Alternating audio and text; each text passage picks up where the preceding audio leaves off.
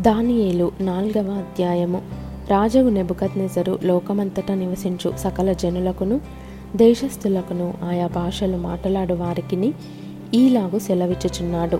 మీకు క్షేమాభివృద్ధి కలుగునుగాక.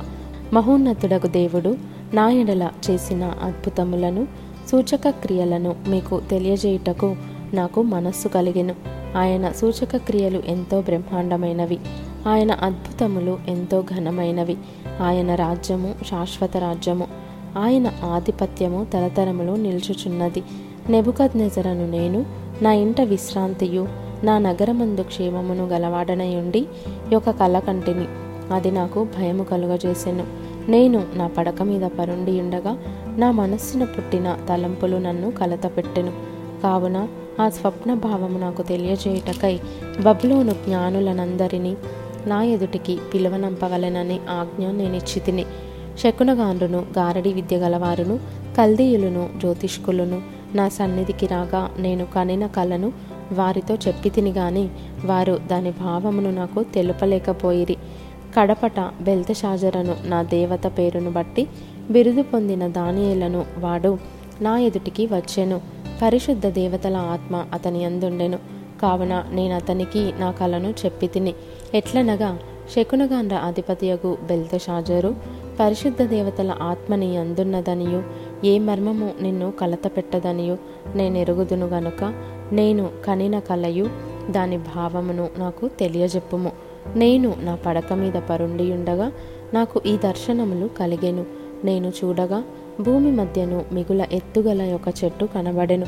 ఆ చెట్టు వృద్ధి పొంది బ్రహ్మాండమైనదాయెను. దాని పైకొమ్మలు ఆకాశమున కంటునంత ఎత్తుగాను దాని ఆకారము భూతలమంత విశాలముగాను ఉండెను. దాని ఆకులు సొగసుగాను దాని పండ్లు విస్తారముగాను కనబడెను. అందులో సమస్త జీవకోట్లకు చాలునంత ఆహారం ఉండెను దాని నీడను అడవి జంతువులు పండుకొనెను. దాని కొమ్మలలో ఆకాశ పక్షులు కూర్చుండెను. సకల మనుషులకు చాలునంత ఆహారము దాని అందుండెను.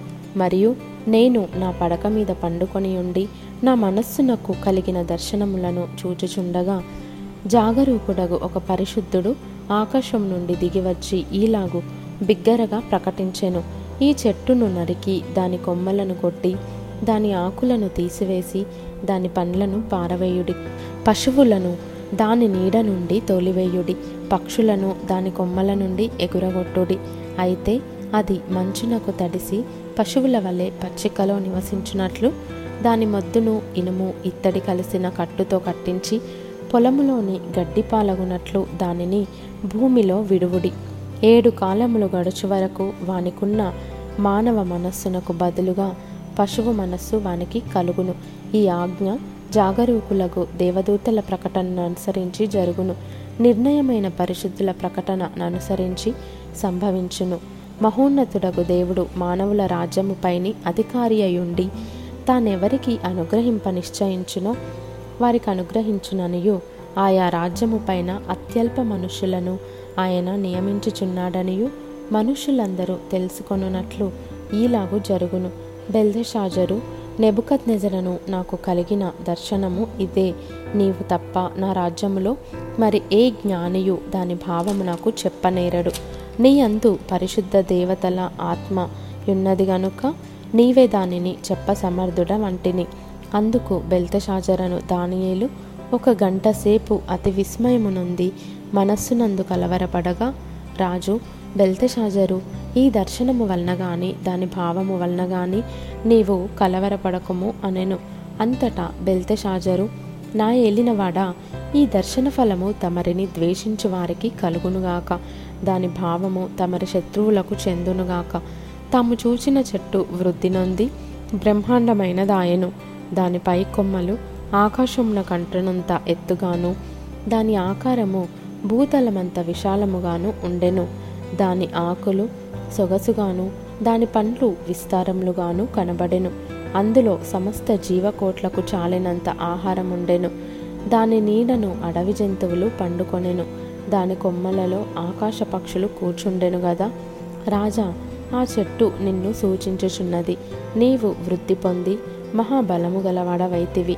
నీ ప్రభావము వృద్ధి నొంది ఆకాశమంతా ఎత్తాయెను.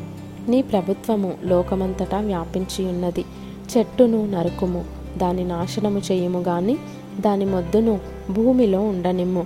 ఇనుము ఇత్తడి కలిసిన కట్టుతో ఏడు కాలములు గడచు వరకు పొలములోని పచ్చికలో దాని కట్టించి ఆకాశపు మంచుకు తడవనిచ్చి పశువులతో పాలు పొందనిమ్మని జాగరూకుడగు ఒక పరిశుద్ధుడు పరలోకము నుండి దిగివచ్చి ప్రకటించుట నీవు వింటివి గదా?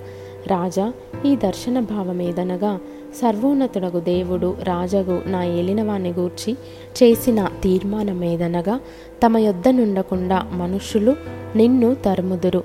నీవు అడవి జంతువుల మధ్య నివాసము చేయుచు పశువుల వలె గడ్డి తినేదవు. ఆకాశపు మంచు నీ మీద పడి నిన్ను తడుపును.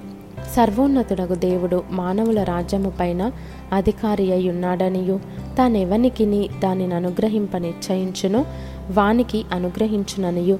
నీవు తెలుసుకుని వరకు ఏడు కాలములు నీకీలాగు జరుగును.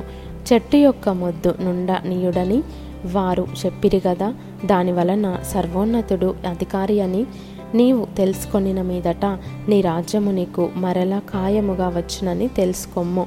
రాజా నా యోచన నీ దృష్టికి అంగీకారమగునుగాక. ఒకవేళ నీవు నీ పాపములు మాని నీతి న్యాయములను అనుసరించి నీవు బాధ పెట్టిన వారియందు కరుణ చూపిన ఎడల నీకున్న క్షేమము నీకిక మీదట నుండునని దానియలు ప్రత్యుత్తరమిచ్చెను. పైన చెప్పినదంతయు రాజగు నెబుకద్ నిజరునకు సంభవించెను.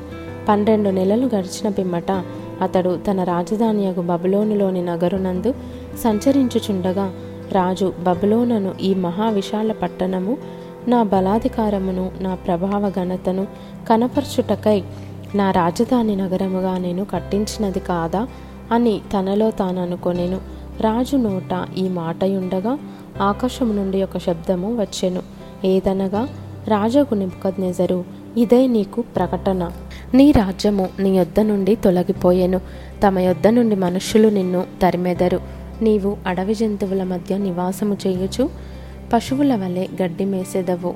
సర్వోన్నతుడగు దేవుడు మానవుల రాజ్యము పైన అధికారి అయ్యుండి తానెవనికి దాన్ని అనుగ్రహింప నిశ్చయించునో వానికి అనుగ్రహించునని నీవు తెలుసుకుని వరకు ఏడు కాలములు నీకీలాగు జరుగునని చెప్పెను. ఆ గడియలోనే అలాగున నెబుకద్నెజర్నకు సంభవించెను. మానవులలో నుండి అతని తరిమిరి. అతడు పశువుల వలె గడ్డి మేసెను.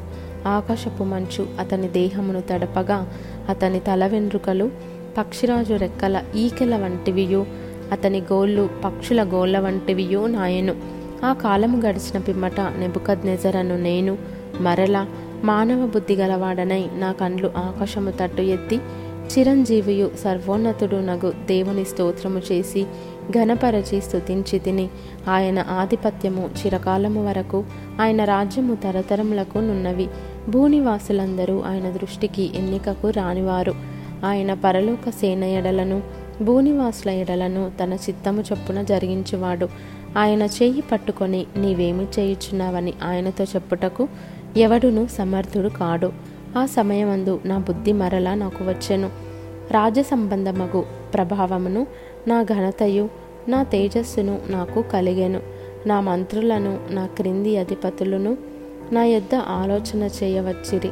నా రాజ్యము నాకు స్థిరపడగా నేను మరి ఎక్కువ ఘనత నొంది తిని ఈలాగు నెబుకద్నెజరను నేను పరలోకపు రాజు యొక్క కార్యములన్నయు సత్యములను ఆయన మార్గములు న్యాయములునై ఉన్నవనియు గర్వముతో నటించు వారిని ఆయన అనపశక్తుడనియు. ఆయనను స్తుతించుచు కొనియాడుచు ఘనపరచుచున్నాను.